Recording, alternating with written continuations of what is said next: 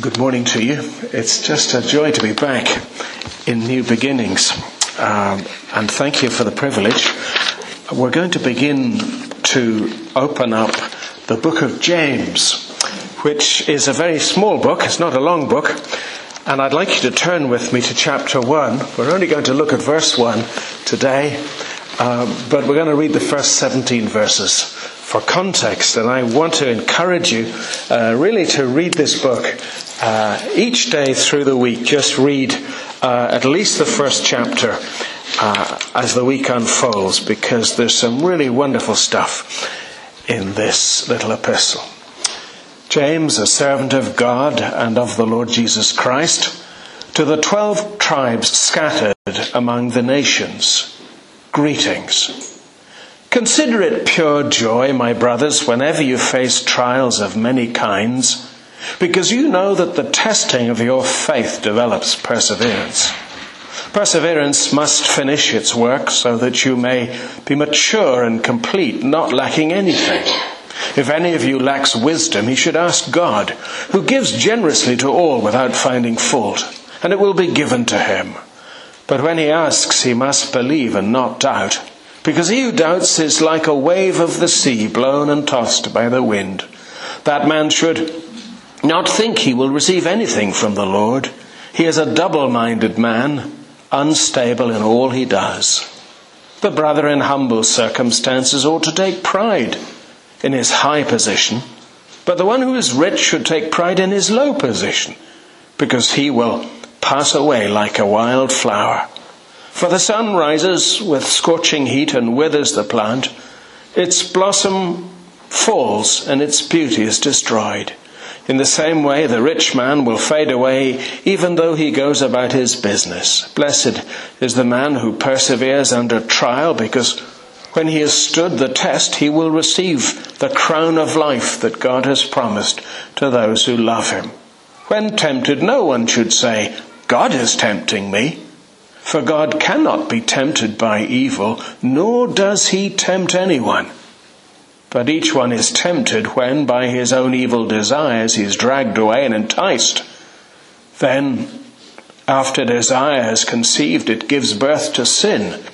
And sin, when it's full grown, gives birth to death. Don't be deceived, my dear brothers. Every good and perfect gift is from above, coming down from the Father of heaven, the heavenly lights, who does not change like shifting shadows. He chose to give us birth through the word of truth that we might be the kind, a kind of first fruits of all he created. Let's just pray. Father, we thank you so much for the opportunity of looking at your word. We're really grateful that you've given us your word. And we thank you, Father, that it comes to us from your heart and we want to pray, O oh Lord, that you'd open our eyes just a little bit wider and open our minds too Help us to engage with your truth. Break it into very small pieces that we might begin to understand what actually it is you're saying to us. And as we begin to understand, we pray that our hearts might be stirred within us and moved to praise you for the extraordinary grace and kindness that reaches out to us every day. You know, O oh Lord, that some of us have struggled in this week past. And perhaps, Father, we've come this morning and Maybe we're not in the best of form, but we want to pray that in your kindness that each of us might find something from your word that would help us this morning and encourage us. So may your spirit come and shape us and make us into the people you desire us to be. We ask these things, Father, in the precious and the lovely name of the Lord Jesus. Amen. Well, this morning we have the joy of uh, looking at what is probably the oldest book in the New Testament. How many books in the New Testament? Come on, how many books in the New Testament? There's 27. 27. And this is probably the oldest book in the New Testament. It's a very small book. There's just 108 verses in it. You can read it through in about eight minutes. So actually, rather than asking you to read the first chapter uh, each morning this week, why don't you read the book? Eight minutes. Not a lot to give to God, is it? Eight minutes. Well, uh, what's really significant 108 verses. Do you know how many commands there are in this book? There's actually 54. And when I was at school, that was one in every two verses on average. 54 commands in 108 verses. James is a do this, do that kind of a book, which if taken to heart will impact us in very many major ways. Do you know, I just reminded uh, a number of years ago, I was preaching on a text from the last uh, verse of the chapter, which says, religion that our God, that God our Father accepts as pure and faultless is this, to look after orphans and widows in their distress. And I preached on that verse. And in the congregation, we had a lovely Indian doctor. And uh, his mum and dad were visiting him from India. His father was a colonel in the Indian army, but was on secondment to the Gulf somewhere, one of the Gulf states. And we had a lovely meal with them. And then a couple of years later, the, the father was visiting again, and we again were invited to have a lovely meal. And uh, uh, this, uh, the Dr. David's mother was such a wonderful cook. We were so happy to be invited back for another meal, and we enjoyed that that second meal. But he, the colonel, took me aside and he said, "I just want to tell you something." And I said, "What's that?" He said, "Well, I retired from my post in the army." And I went back to my home in India. And I joined uh, my, my church. And as I was in my church, I realized that we didn't have any ministries for widows and orphans. That we weren't uh, listening to James, looking after widows and orphans, which is real religion. So, do you know something? I was so impacted by your sermon that I started a ministry in our church in India. And I thought, how wonderful was that? That God should take his word, plant it into the heart of this man, and that he would go back to India and give birth to a ministry because of something that happened in the Finley Memorial Church in Glasgow. I thought that was wonderful. Well, God's word impacts people.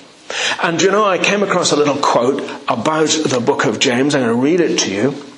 It goes like this. There will be a recurring temptation to tame the powerful social message of this flaming letter, to domesticate it and calm its biting, all too relevant message into palatable terms. If the message of James is allowed to go out unmuffled, it will rattle the stained glass windows. I really like that rattling the stained glass windows. It brings life and light in a very powerful way to us. So James uh, says in verse 1, and this is what we're going to look at this morning James, a servant of God and of the Lord Jesus Christ, to the twelve tribes scattered among the nations, greetings. Well, when you and I write a letter today, well, we probably mostly write emails, but when we write letters, if we write letters, we generally start off, dear sir or madam, and we finish with yours faithfully or yours sincerely or love, and we put our own name at the end. But all those years ago, the practice was to begin a letter with the signature of the person who wrote it. Maybe that was to help folks to decide whether they were going to read it or not. I don't know. But we remind ourselves that though a man called James is writing the letter, it's actually the Holy Spirit who is telling him what to write. So this book, though it has the name James, actually comes to us from the heart of God. And I think we need to read this letter not as history, but as a love letter from God. So this is a love letter from God. Now, do you remember what Paul said when he commended the Thessalonians in, in the Thessalonian church? He said, in chapter 2 verse 13, we also thank God continually because when you received the word of God, which you heard from us, you accepted it, not as the word of men, but as it actually is the word of God, which is at work in you who believe. So you accepted it, not as the word of men, but as it actually is the word of God. That's the way we need to accept the book of James as the Word of God. So as we approach this series of studies, we need to be very sure that we're listening, but not just with our ears. Because you see, we can listen with our ears and we can think, well, I hope that old guy down the back, I hope he's listening. But we need to listen with our minds as well. Lord, what is it that you're saying to me? How should this impact my life this week? Is there something you want me to change? Is there something you want me to do? So we're listening, but not just with our ears. So as we approach the epistle, we ask some questions. First of all, who was James? Who was James? Well, there are at least four men in the, in the New Testament called James, but we're very sure that this James was the half brother of the Lord Jesus. Now, did you know that Jesus had brothers and sisters? Well, Mark chapter 6 tells us that. Isn't this the carpenter? Isn't this Mary's son? And the brother of James, Joseph, Judas, and Simon? Aren't his sisters here with us? And they took offense at him. These were the people, of course, who didn't believe in him, but they tell us that Jesus had half brothers and sisters, and one of these half brothers was a man called James. Now it seems that James, Jesus' brothers didn't actually believe him. They were what we would call unbelievers. John 7 tells us that, that even his own brothers didn't believe him. I guess that Jesus didn't fit their mental picture of what God's Savior would be, would be like.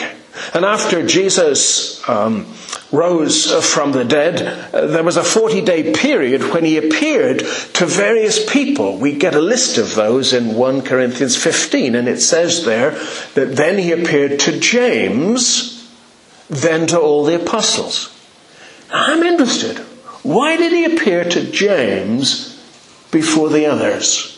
Could it be that James was in some kind of position of leadership. After the ascension, we find James in the upper room in Jerusalem praying with his mother and the rest of the disciples. So James believed. He was also presumably present when the Holy Spirit descended at Pentecost. And he became the leader of the church in Jerusalem and chaired what we sometimes call the Council of Jerusalem. So he was a real leader in Jerusalem. He was a late bloomer, but he, he flowered well. I guess that James knew Christ as only a few could because for years they'd eaten together at the same table and shared the same house and played in the same places uh, watched the development uh, of his amazing older brother. I guess there were days when Jesus babysat and looked after his younger brothers and sisters. And when he truly came to know Christ, his boyhood privilege was not wasted, for he became known as James the Just, a man of immense piety. He used to go and pray a, a, a lot for the believers and I guess for other things too. So much so that, that he, he got the nickname camel knees. I don't know if you've ever seen the knees of a camel, but they're all calloused because they kind of get down on their knees. So this man, James, had, had the nickname of camel knees because he spent so much time on his knees praying. What a man he was. Well, Paul calls him a pillar of the church in Galatians 2, and tradition tells us that he was martyred in AD 62, and it said that the Pharisees were so angered by his testimony about Christ that they tripped him up one day and they beat him to death with clubs. And the story also relates that he died praying the words, Father, forgive them, for they don't know what they're doing. So James was the person whom the Holy Spirit took and used to write this uh, epistle. Well, we ask ourselves, what kind of a man was James? Well, I want to tell you two things about him. First of all, he had a low view of himself. How do we know that? Well, how does he describe himself? He describes himself as a servant of God and of the Lord Jesus Christ. Well, the word servant is actually the word doulos. And the word doulos means a slave. So here he was describing himself as a, as a slave. Now, under the influence of Roman law, a, a slave was really a non person who was owned by another without rights like any other form of personal property. And you could treat uh, a slave the way you treated a dog or a suitcase. If you didn't like it, you could just chuck it out or cut it to bits. Nobody would have said anything. And that alone makes it remarkable that James should be content with describing himself as a slave. But his choice becomes even more remarkable when we consider some of the titles that he could easily have chosen. After all, he could have written uh, James, the leader of the church at Jerusalem. And when Paul completed his final missionary journey and reported back to the mother church in Jerusalem, Luke tells us that the next day Paul and the rest of us went to see James and all the elders were present. So again, we have this uh, sense that, that James was the standout leader. So James and all the other elders were present, a clear indication that James was the man in charge. Now, he could have written to them and said, Actually, I'm the Lord's brother. And that would surely have given him a place above Peter. And yet, James called himself a slave of God. And Paul writes in Romans 12, Don't think of yourself more highly than you ought. Do not think of yourself more highly than you ought. I wonder how we see ourselves. How we see ourselves. It is said that the mark of a great man of God is not that, the, that he thinks himself great, but rather that he thinks of himself as being utterly insignificant, other than the fact that God has delivered him because he is delighted in him. And don't we, aren't we told in Philippians chapter 2 your attitude should be the same as that of Christ Jesus, who, being in very nature God, that's the reality of his deity, did not consider equality with God, the equality of his deity, deity did not uh, think, I'm getting muddled up here, who, being in very nature God, did not consider equality with God something to be grasped, but made himself nothing. Amazing, isn't it? That the Lord Jesus Christ the glorious Son of God, should step as deity into humanity and make himself nothing. And Paul says, your attitude should be the same as that. The only person who had a right to assert his rights waived them. And Paul in Corinthians writes about us, he says, You are not your own. You are bought at a price. Therefore, honor God with your body. We don't belong to ourselves as much as we might like to think so. We belong to God. And Paul is using language here that would describe the purchase of a slave. The slave couldn't choose a master or dictate the terms of his service. The master did the choosing. And listen to the words of Jesus. You did not choose me, but I chose you and appointed you to go and bear fruit, fruit that will last. And perhaps that's something we ought to underline in our Bibles. That He has chosen us to be fruitful. And the fruit that He wants to see coming out of our lives is fruit that will last. I find it just extraordinary that God has given us the privilege of impacting eternity. Isn't that amazing? I, I probably told you before I have this kind of dream or vision of what it will be like to stand in front of the judgment seat of Christ, the Bema, and to see His beauty and just to look in His face. Everything else will be just, we won't be conscious of everything. We'll just be looking at Him. It'll be wonderful. I don't know how we're all going to be close to Him, but we are. And I, I can we're going to get new bodies, new voices, hallelujah for that, and we're going to be like him. And we're going to look into his face, and I kind of think that I'm going to see laughter lines around his eyes. I don't know what the new body is going to be like. I hope I'm going to be a bit taller, maybe a bit slimmer. That would be nice too. I'm not even sure if we have elbows, but just imagine we do have elbows. And just imagine, there we are, before the judgment seat of Christ. And all of a sudden you feel an elbow in your side and you tear your eyes away from Jesus. And you kind of don't recognize this person beside you. But they you tear your eyes back to Jesus, but then he nudges you again, this person, and says, I just want to say thank you because you shared Jesus with me. And that's why I'm here. And I see all these folks, I brought them with me. That's the fruit that he's looking for from our lives. And I know that you pray for the community, and that's good. You have to do that. But you know, there's not room in this building for the community. God has never taken the go out of the gospel. We have to go out with it. And uh, Peter says, always be prepared to make a defense for the hope that is within you. You make a defense in response to, the, to an accusation. And the accusation is, how can you live the way you do? You've had a bereavement. Why did you get smashed the same as everybody else? Or you've had a, a marriage breakdown. Why did you just take drugs and get drunk and all of that stuff. How can you cope? And the defense is, well, I have a God who helps me. I have a God who helps me. This is the fruit that God is looking for from our from our lives. So um, John tells us there, you you did not choose me, but I chose you and appointed you to go and bear fruit, fruit that will last. How wonderful that is indeed. And I've lost my place because I've gone off tack just a little bit.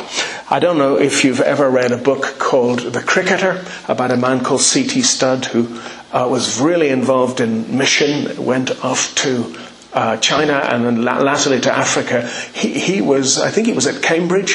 He, uh, this was way back 1800 and something, and he inherited a huge amount of money, about 122,000 pounds, which would be worth, I guess, several million today.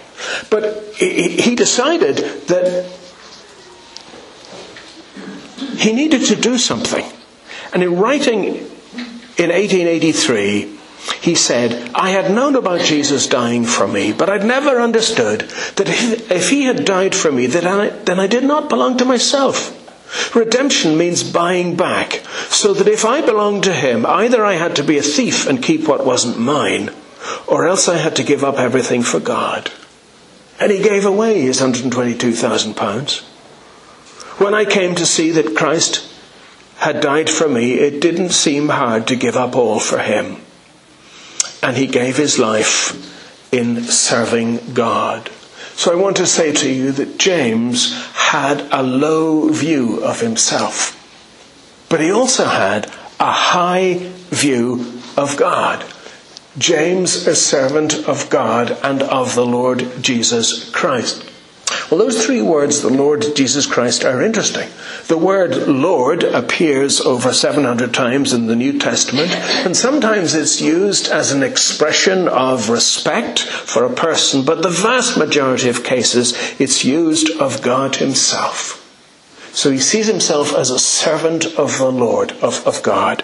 And then he says, the servant of the Lord Jesus. And this reminds us of the humanity of our Lord. And we know that He came as God, stepping as deity into humanity. We remember what the angel said to Mary uh, in Matthew's Gospel. You are to give Him the name Jesus because He will save His people from their sins. So Jesus uh, or James called himself a servant of God and of, uh, of Jesus and then of, of Christ. That's the third word. And that means the Messiah, the anointed one, the one God would send to bring salvation. You see, he had a high view of God. He knew what he was about. I think it's an extraordinary thing that, that God should look at people like us and view us as, as his servants, but he does. In 1 Corinthians, it says he's chosen the weak to overcome the strong and the foolish to overcome the wise.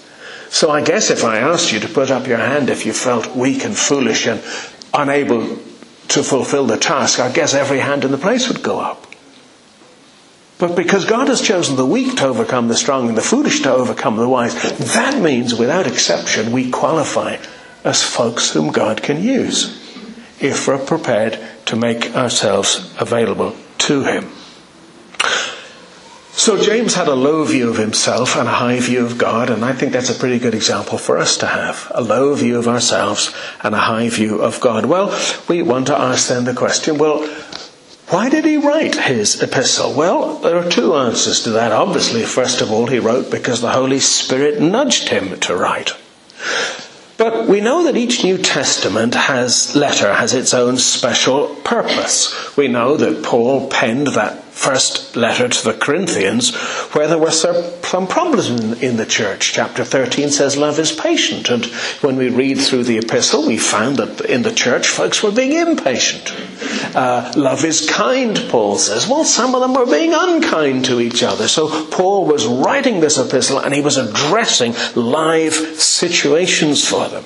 He wrote uh, to the Galatians because the Galatians were getting hung up on legalism and were being being confused by false teaching. So uh, Paul wrote to them wanting to uh, sort out their confusion to get them back on the right track. And as you read through the Epistle of James, you discover that these Jewish Christians were having some problems in their personal lives and in their church. For one thing, they were going through difficult testings. Anybody here going through difficult testings? They were also facing temptation to sin. Anybody struggling with temptation to sin? Some of the believers were catering to the rich, while others in the church were being robbed by the rich. So there was a real tension there. Church members were competing for offices in the church, particularly the teaching offices. You've heard of social climbing. Well, it was the equivalent of what we might call ecclesiastical mountaineering. Some folks wanted the top spot and they didn't mind who they climbed over to get there. One of the major problems in the church was a failure on the part of many to live out what they professed to believe. And furthermore, we read that the tongue was a serious problem, even to the point of creating wars and divisions in the church family. Worldliness was another problem. Some of the members were disobeying God's word and were sick physically because of it. And some were straying away from the Lord and the church. And as we review this list of problems, it doesn't appear to be much different, does it, from the, problems that many churches struggle with today. Do we not have in churches people who are suffering for one reason or another? Do we not have members of churches who talk one way but live a completely different way?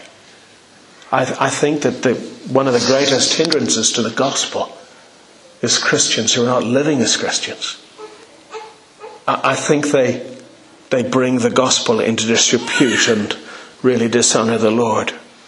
And uh, isn't worldliness a problem in churches today? And are, not, are there not Christians who can't control their tongues? I remember hearing the story of the lady who went to the pastor and she said, uh, the pastor preached on a text about from James about the tongue, and she said, "Oh, Pastor, I've been convicted. Can can can can you help me to lay my tongue in the altar?" And he looked at her and he said, Well, my dear, the altar isn't big enough for your tongue. it's a problem, isn't it? I guess if we stopped and asked the question, every single one of us would have wounds or scars that are testaments to wounds that have been inflicted by careless talk from other people. We, we will have experienced that. Well, of course, the root cause of all of these difficulties is the problem of spiritual immaturity. Big babies, grown up babies, big babies. So James picks up on the marks of maturities all the way, all the way through the letter. And someone has uh, said uh, that too many churches are playpens for babies and not workshops for adults. So James gets up close and personal as he speaks candidly about issues which impact lives, our lives every day. And I tell you, as I go through this study, I expect to be searched, stirred, and shaken. And I expect you to be searched, stirred, and shaken as well. So we ask the question then who was James? What kind of man was James? Why did he write? And then who did he write to? Well, he tells us to the 12 tribes scattered among the nations. Well, it's worth noting that love for Jesus always reveals itself in love for other followers of Jesus. A love for Jesus always reveals itself in a love for other Christians. Now, I know that we are described as being God's peculiar people in the authorized version, and we've said before that, yes, some of them are very peculiar, and I think the really peculiar ones are fairly evenly distributed amongst the churches to keep us all humble and trusting in God. But James clearly has a love for the Lord and a love for Christians. He was writing to the Jews living outside of Palestine. Well, why were they living outside of Palestine? Well, over the years, we know that God's people uh, weren't too interested in God. And God withheld blessing from them, allowed difficulties to come. And Palestine had been conquered and occupied. And the fact that God's people had been scattered was an evidence of the spiritual decline of the nation. But in verse 2, James addresses his readers as brothers, so he's writing to Jews who had become followers of Jesus. Now we know that after the Holy Spirit came at Pentecost, there was very powerful preaching. And what happened then? Well, we know that persecution came. God allowed those Christians to be scattered. Well, I guess some of them would have been praying, Lord, why is this persecution coming? This is awful. But God had a purpose, like sparks from a fire shooting out onto a rug. Little fires were started all over the place. Because when the folks were scattered, they brought the reality of Christ with them and they gossiped the gospel. Very much the same sort of thing happened in Southern Ireland, where I come from.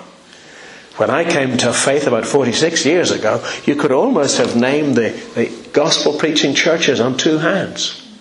And yet God reached out and saved lots of folks.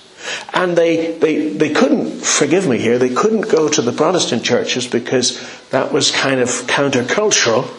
So they started little house groups. And the house groups tended to be run by the guys who could speak the loudest. But because they didn't have any kind of a trained leadership, very often they split. So one little church became two, and two became four, and four became eight, and eight became sixteen, sixteen became thirty-two. So all across Ireland you have all these little churches now, every county town, which is absolutely wonderful. So God had a great purpose. And the point is this, if we are Christians, then these words are for us. These words are for us. And James starts his epistle by simply saying, Greetings. What a great way to start. The Greek word literally means rejoice. Now, James will have some pretty straight things to say later on. He will, won't pull any punches when he's pointing out things that need to be put right in the lives of his readers, but he begins with a note of joy. And we need to remember that because this is wonderful because God loves us so much, He doesn't want to leave us as we are. He wants to change us. Isn't that amazing? He wants to make us like His Son, the Lord Jesus Christ. So what's our response to all of this? Well, I, I would say that our response ought to be to get ready. Now, James says partway through the epistle, don't merely listen to the word and so deceive yourselves. Do what it says. It's a really good way to start by just reminding ourselves, hey, we're serious about this. This is not just an intellectual exercise we're going to do on a Sunday morning so we can go away and feel good and get back to the party that's called life. We want to meet with God.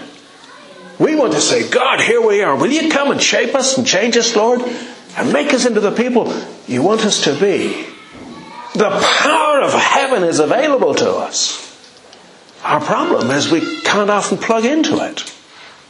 Maybe, just maybe, it's because we've got a kind of our own agendas.